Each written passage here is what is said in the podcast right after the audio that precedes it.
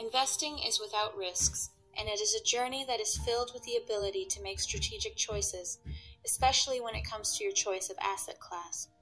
Every new investor knows how overwhelming this can be, but it's a phase of life that anyone looking to be financially independent should consider learning regardless. As you strive to build wealth, it is important to do your due diligence and always remember that there will be risk. Also, you need to know what your goals are if it's a long term goal or a short one. This will help you come to terms with the results as you keep getting them as the day goes by. At the same time, endeavor to invest in assets that allow you to diversify and create newer opportunities for growth.